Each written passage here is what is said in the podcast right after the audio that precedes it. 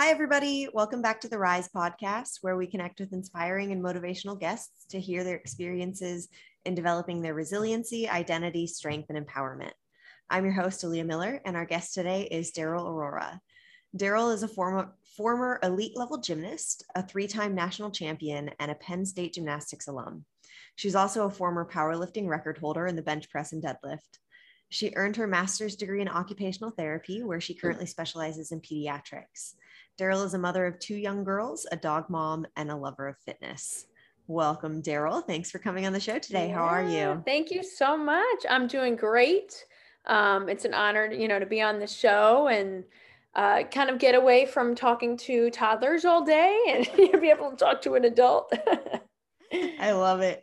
So change of pace. Yeah, actually carrying on a conversation. Um, exactly. So speaking of, can you kind of tell us a little bit more about uh, what pediatric occupational therapy is and what exactly it is that you do? Absolutely. So actually, April is OT month. So this is um, a great time to be able to advocate for our profession. Um, well, occupational therapy, it's a healthcare profession. Um, we've really focused on the function of um, daily activities. So whereas we, we always compare to physical therapy because everybody knows what physical therapy is and occupational therapy always gets lost um, within there. Um, but physical therapy works on, you know, the strength and range of motion and pain management, things like that. Where we work on those things too, but we work on them with the function of actual daily activities. So getting dressed, brushing your teeth, toileting, bathing, all of those activities. So in pediatrics, I focus on what are the things, what are the skills that children do from birth to really high school age, but I kind of focus on the, the younger um, children. So dressing skills, play skills, um, sensory integration. You know, some kids have some sensory issues, some noises are too loud. Um, you know, in different environments, they have a difficult time participating with other children. Um, some OTs work in school based where they help um, with fine motor skills like cutting, handwriting, grasp, all things like that. Um, where I focus on, I work in more that early intervention. So that's like birth to age three, um, which are like the golden years of development, um, where I work on the developmental milestones. Are kids meeting the milestones? Is it because of a underlying disability? Is it maybe they were premature? Maybe um, you know something within the environment. Maybe they're not. Um, they don't have access to certain materials that can help them, um, you know, develop a little quicker. So I go into the home and work um, with the families and do a lot of parent coaching and things like that to to talk about the importance of tummy time and and give them different tools maybe even um, you know provide them with some materials or um, give them examples of some toys and things that could help with uh, with their children and their development so just okay. think ot function of daily activities that we okay. all take for granted interesting um, and is yeah. that something that like, how does a kid uh, or how does a parent decide that their kid needs occupational therapy? Is it, is it something that anybody can do, or is it just like certain things that identify, hey, we need to um, get an OT in here? How, how does that work? Great question. So, um, in that zero to three population, that's like I said, early intervention, um, you can contact the, your state's uh, health department. Um, typically parents will notice, you know, when they go to their pediatrician, there's always a checklist of developmental milestones. Are they hitting this? Are they sitting? Are they crawling? Are they um, bringing toys to their mouth, for example? Those are some things. If there are red flags, typically a pediatrician would say, you know, maybe if it's something more physical, they're not walking, things like that, maybe we'll go more towards the physical therapy route if they're not playing appropriately with different toys or they're having difficulty with feeding skills, maybe bringing a cup to their mouth, or they are very picky eaters, um, things like that, OT would be um, uh, notified. So parents, okay. really it's all about education. Okay. So parents, you know, um, a pediatrician should be educating parents on, you know, the different areas, whether they need speech therapy or PT or OT. Um, and in the school, if if you know beyond age three, if they're in the school environment, teachers teachers are are really most most of the time, but in my experience, they have been um, very educated on what are those red flags like I have a seven year old who's holding a pencil a really funky way, or who's not able to cut, or they're falling out of their chair. They're, they kind of understand what it is that we do. And most of the time, there's an OT in the classroom, or I'm not in the classroom, in the school um, that they can contact and, and talk to them about any issues that they're having. Got it. That makes sense. Um, mm-hmm. So it seems like OT is something that you're very passionate about.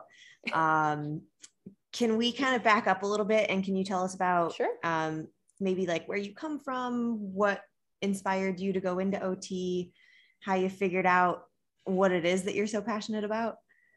Absolutely. Um, well, I'm I'm you're right. I am very passionate about OT. As you'll you know get to get to know me, um, I put a lot of passion into pretty much everything I do. And that kind of goes into your identity, you know, piece of your podcast, where no matter what I do, I I'm I kind of full asset. I don't half ass the half asset. Sorry, I gotta had to no other way to analogy, do it. but you know what I mean? Yeah. So um so yeah, I grew up um I grew up in New Jersey and still live here. I um started gymnastics at age six and um, that became my identity for a long time. Um, I was a, a, high level, as you mentioned, I was a high level gymnast. I um, turned, uh, or I qualified for elite gymnastics when I was 14. Um, traveled all over the country uh, on different competitions. And um, I went to national training camp. I went to the Olympic Training Center, uh, the Karolyi camp as well. Um, you know, through my time and then earned a scholarship to Penn State, which was my number one school at the time. I had a couple different scholarship offers, but it was close enough to home where I didn't have to fly. I fell in love with Penn State the moment, as you can see, the moment I got there. Um, everything, you know, I loved the team. I loved the the whole atmosphere. So, um, so I started training um, and competing for them. Um, I was a beam and floor specialist. And through that time, I, on the side, I coached a little bit. I also helped out with the Special Olympics um, in Pennsylvania. They used to have their um, competitions and things at the Penn State um, gym. So we would go, we would help um, you know, bring them around. We would do um, award ceremonies. We would do some judging as well.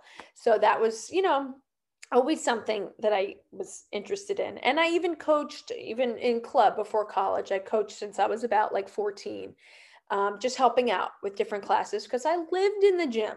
I was there. I trained 30 hours a week at one time. And because of that, I homeschooled as well between fourth and, and 10th grade. So I trained in the morning, did school at the gym, and then trained in the evening. And I did that for many years, seven years. I was I was homeschooled. So, um, so talk about passion. I was very passionate um, for that route, but it was the only only way I could, you know, get the training in that I needed. Um, so going back, you know, a little bit. Um, so yeah, so helping out with the Special Olympics. I also I worked at um, when I think it was over the summer um, when I wasn't didn't have to train as hard because um, we weren't competing then. Um, I worked at a group home and I helped um, adults with with special needs. Again, doing daily activities from the moment they w- woke up, help them get dressed, help them bathe, help them go to the bathroom, cooked for them, helped them feed, did all their medications and these were, oh, this was all things I did before even applying to OT school. It was just a, a passion of mine to help other people. Um, once I uh, graduated from Penn State, um, I actually met my my now husband at Penn State. Um, at sophomore year, we were good friends and we decided, hey, let's move to California. Let's let's you know just just let's do it. We have nothing really holding us here. Let's go to California. He wound up opening up a fitness gym. Um, I, I've mentioned before, he was a strength and conditioning coach and opened up a gym.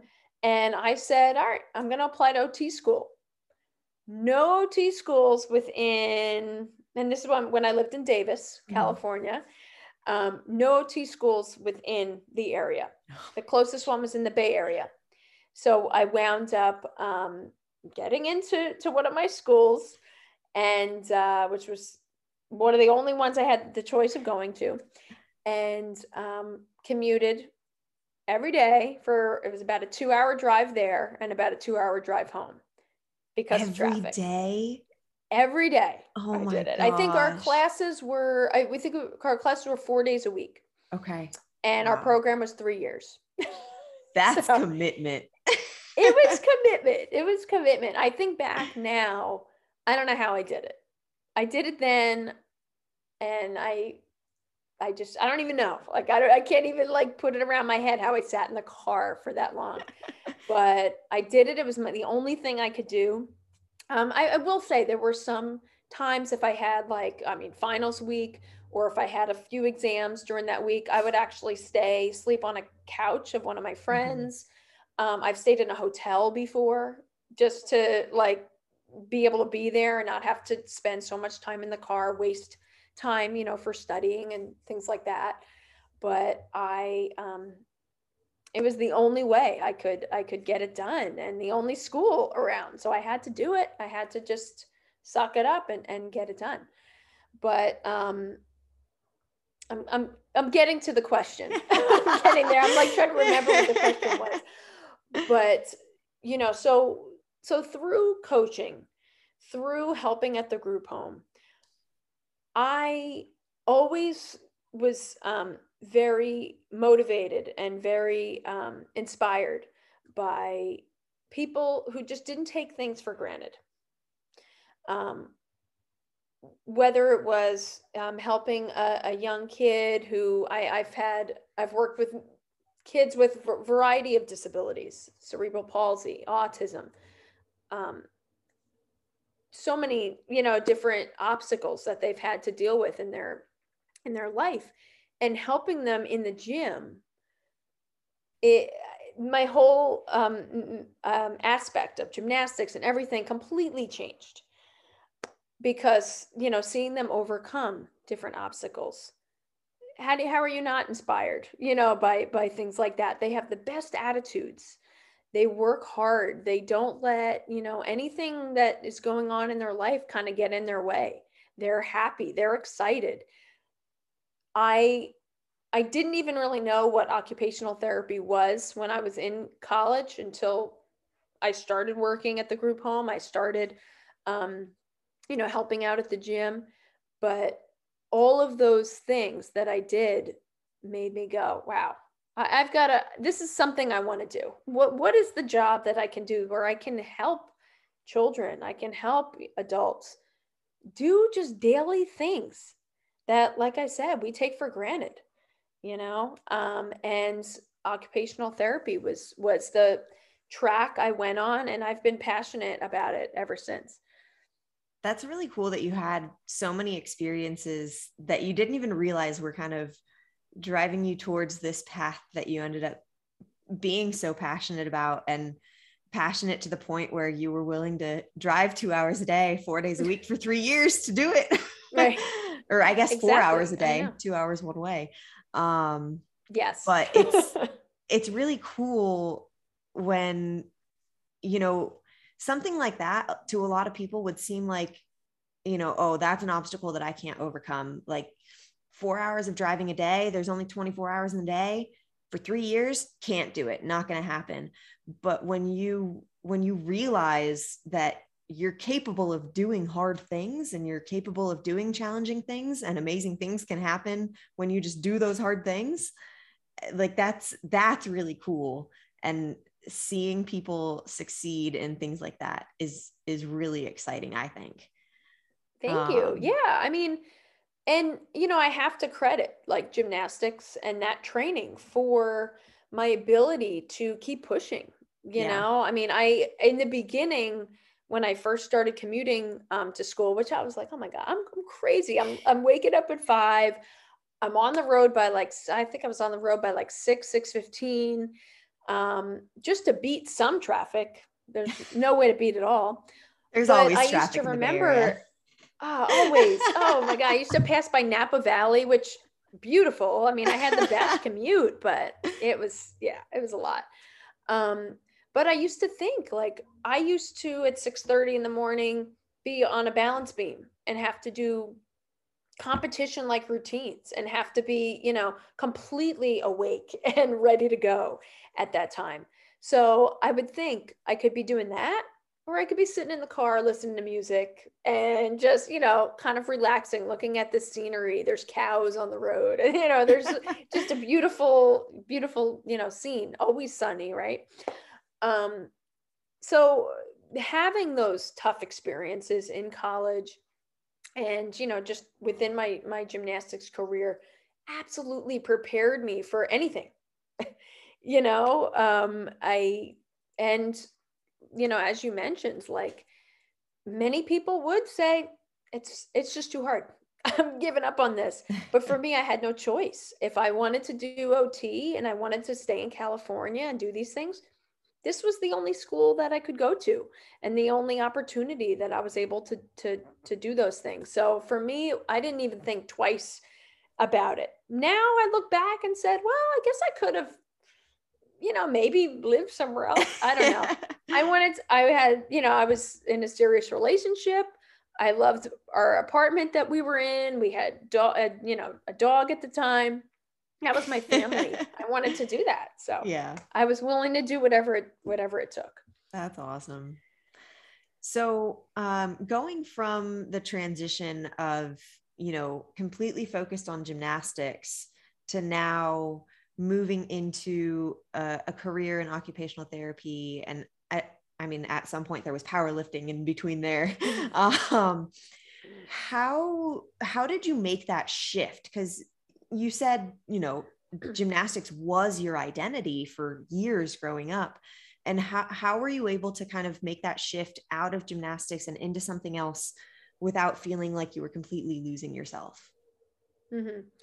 Again, great question. And that is something that, I mean, ask any gymnast who, or really athlete who's been in that sport for a long time.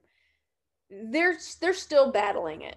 I mean, there's there's no way to completely take the athlete out of of you, you know, and your identity. It really, it, you're always gonna, you know, have a little bit of that, which led me into powerlifting.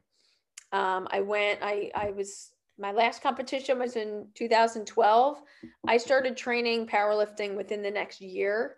Um, luckily, you know, having a uh, now husband who owned a gym, very easy to be able to lift some weights, you know, and get in the gym and do those things. So he, you know, he was Olympic training certified, he was CrossFit certified, he had all of those things and powerlifting background.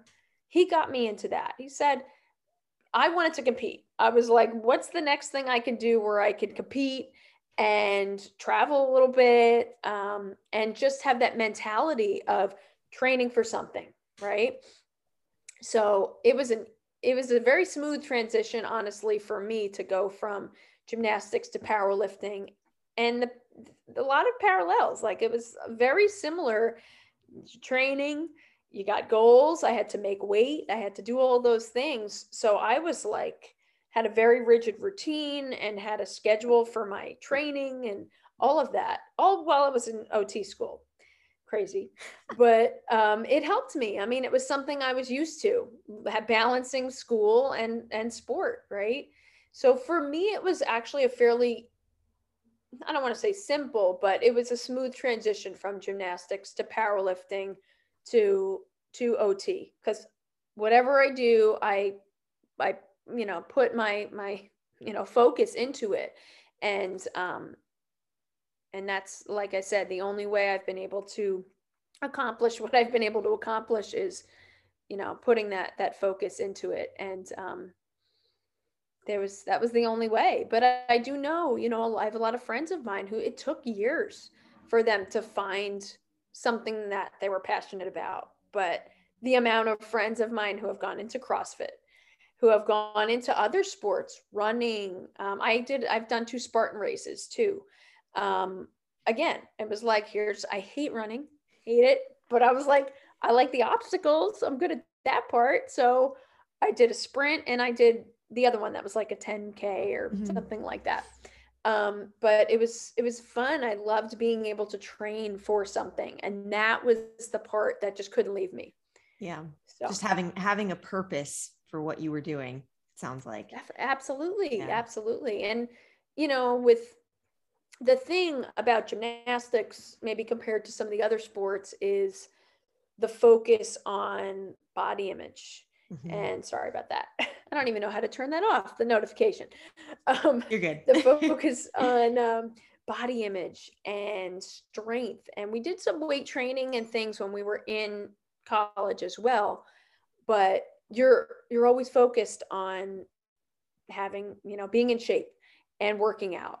And you know, we had to get body fat tested and you're always meeting with a nutritionist and all of those things. So being able to still do those things without the pressure of having to be in a leotard or you know make a you know be like being in a leotard on national tv and um and always be kind of i don't want to say criticized for your weight but you're always really conscious mm-hmm. of it because in gymnastics two pounds up or down is going to make a difference in your skills you just feel that whereas in powerlifting you you know you need that strength you know you need it. And i i i was actually in better shape as a power lifter than i was as a gymnast just because i took that pressure off of everything i ate had to be like this.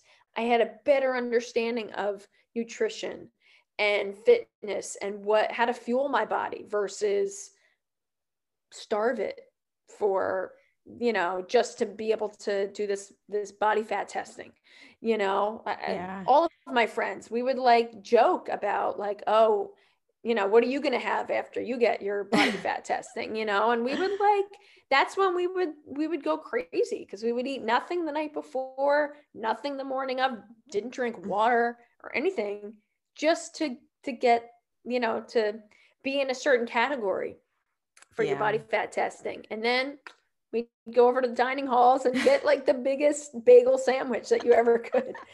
And um and that's how we did it. But yeah. it was it was when you know we i started powerlifting and doing just different forms of fitness that i was actually in better shape.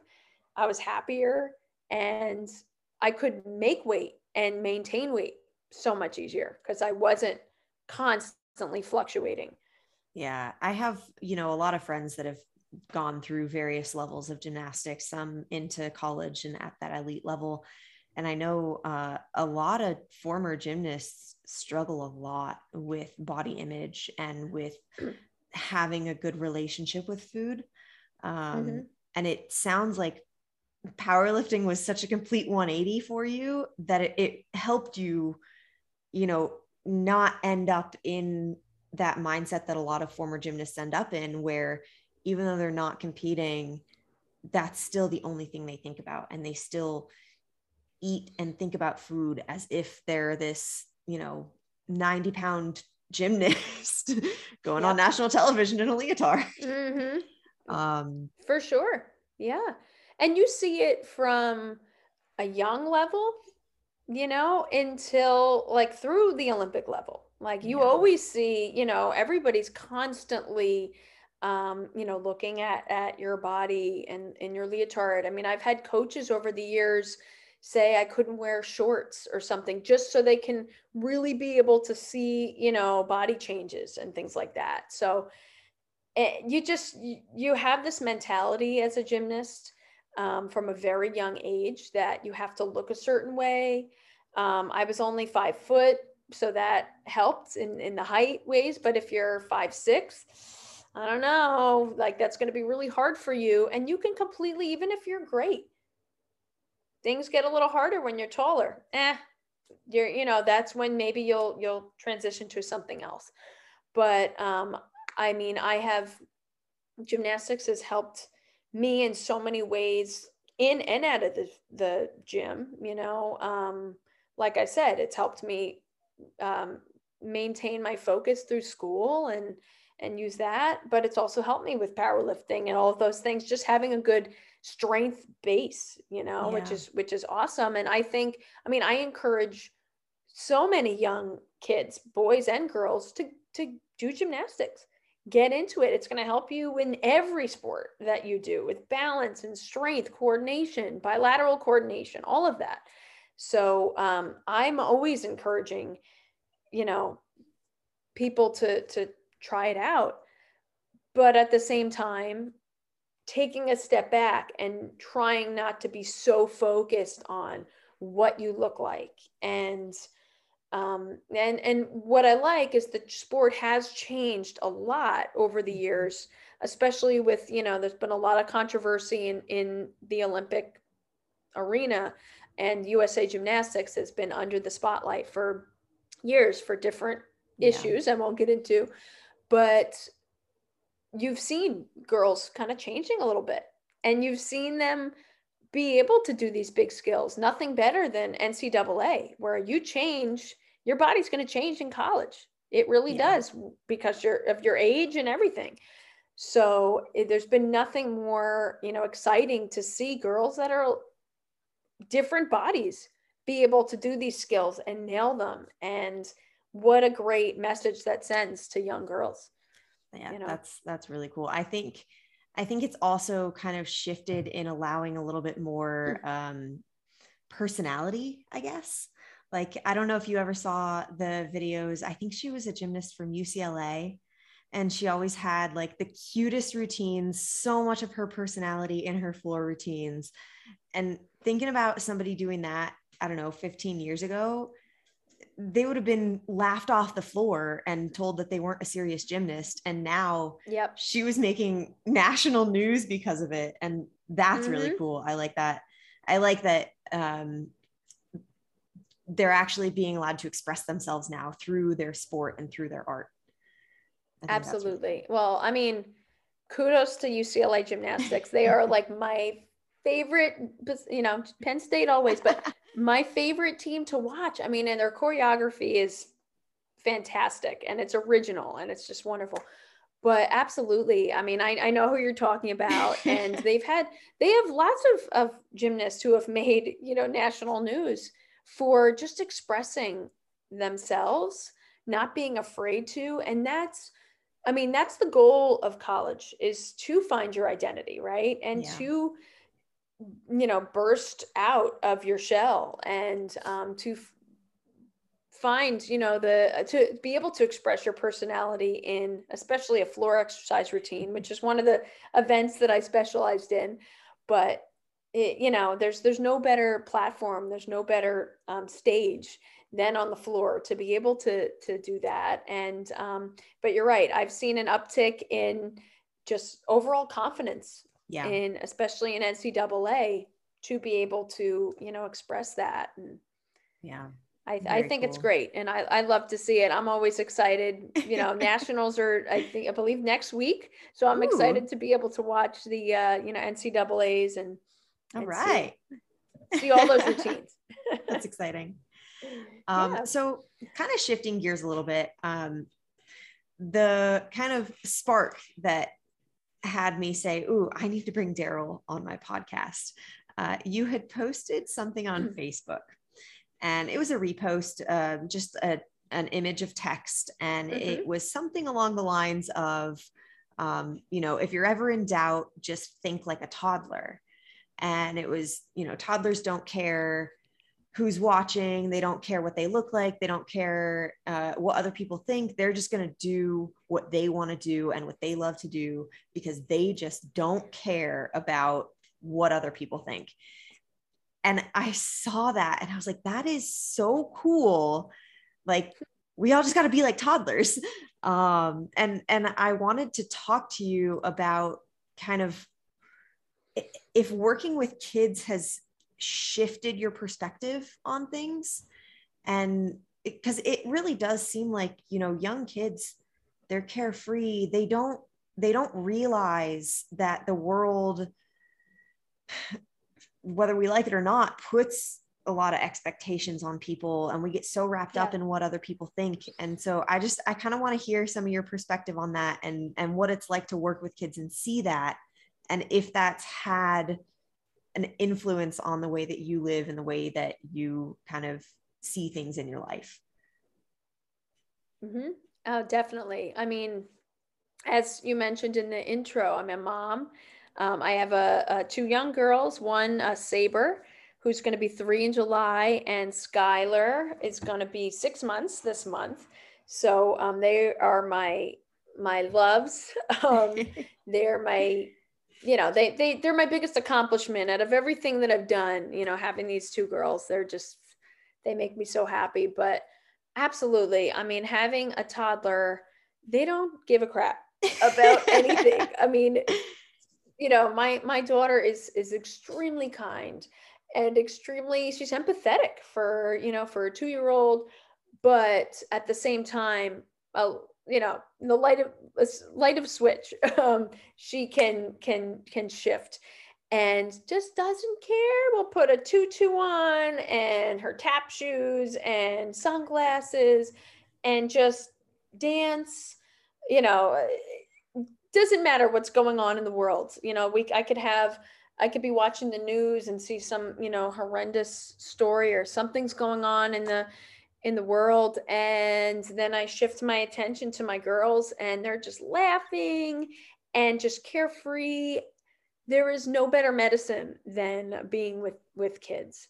Um, and I mean that's been you know as you as you mentioned, you know, being an OT and working with kids they just some things that they'll say will get you out of your funk or you always have to no matter what's going on in the world or what's going on in your personal life when you shift into work especially working with kids you're focused on them. And that could be you know the best thing for anybody to um, you know who's going through a hard time to be able to kind of get out of that and um, you know listen to what they have to say. Kids you're right kids don't um, they're innocent they're carefree. They don't stress about money. And school how am i going to pay my car? How am i going to pay rent? They're not worried about those things. They're worried about is you know when when is my show coming on? Or you know i'm i why don't you have this type of pasta? And why is it is, is it in a blue bowl and not a purple bowl? That's their stressor. And i can't tell you how many times a day i just laugh uh, and i mean what better medicine is that right because some of the things that come out of you know my daughter's mouth for example are just hysterical you yeah. know I just uh, you know she, she's only had a two hour nap, not a two hour and 15 nap. And that 15 minutes, I'm going to cry on the floor because I didn't sleep an extra 10 minutes, you know, or something like that. Like it's just, it's comical. It, it, it is. But at the same time, they teach you so much about life. And you know as that that post which was just a repost something i saw i thought it was kind of funny. But you know reading through it it's like yeah people throughout your years are going to tell you no like no you're you're not good enough or your resume doesn't have this qualification things like this i think it's good and i'm going to you know i'm going to apply for this job anyway or i'm going to do this. That's a that's a perfect example of how like a toddler will think. They say no while i say yes right? Um and just kind of dance it off. Be yourself. I think that one of the statements, um, one of the phrases that I use for my daughter all the time is do you. Like, do you, kid, be yourself. Um, you know, and and some of it I, I I will be honest, like I feel like a hypocrite sometimes because it's taken me a really long time to you know find my identity and i was always this i was always you know by the book and follow the rules and so it's been hard to kind of you know have that confidence to be mm-hmm. yourself to be, you know, um, when you're in a, a group with a bunch of people, how do you stand out? You know, how do you do those things? And having two young girls, like, this is my perfect opportunity to be able to teach them how to do that and to to be that role model you know and i think there's no better way especially nowadays you know when the world is the the future is female right to you know inspire them and to let them know like you can do anything don't let anybody tell you otherwise right so um i i think you know we all have to act a little bit like toddlers maybe not having the tantrums on the ground and things like that but just you know take those risks and not be so afraid you know? Um, don't let what other people say and, and think of you determine your future you know? Put your foot down and and speak up for for what you believe is right i think that's just no no one could teach you better than a toddler I and i that. think any parent of a toddler will understand you know what i mean by that but they also need to they also need boundaries and they also yeah. need some limits set on them too so i don't want to say that everything she says is right because sometimes you know we are the parent and we we do know what's best but i just want to put that out there well i'm making it a goal to be more like a toddler from now on. No tantrums but uh you know when someone right, says no right. i well, say we yes. all we all kind of you know sometimes sometimes we do want to just scream. Yeah. I, I think there's nothing wrong with that you know? But some of these tantrums are are pretty full blown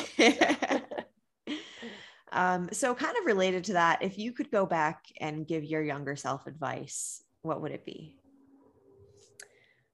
again great great question and i've i've said it i think i just said it in this in this last um, little part here is to not be afraid to um, to take bigger risks. Um, that's been something you know I think about a lot actually, especially when I watch um, when I watch college gymnastics, for example. There were so many times I was um, just so nervous about performing and making a mistake, letting people down. Um, and I put so much stress on myself that I laugh at now because you know just being being an adult and living in, a, in an adult world with children and who get sick and you have to make this big decisions and um, big financial decisions uh, you know as you get older and all of these things that you go through i say how could i have you know before a balance beam routine felt like this is the hardest thing i'm ever going to do in my life so i laugh at that now of course, when I was there, I felt like, okay, this is the, you know, this routine is, is means the, the world and whatever I do here is going to determine my future. We all think that, right? And we are all very much hard on ourselves. But if I can go back and just give college Daryl a hug and just say, look, this is not the hardest thing you're going to go through. Take a deep breath have more fun. Don't let this routine determine who you are and just relax.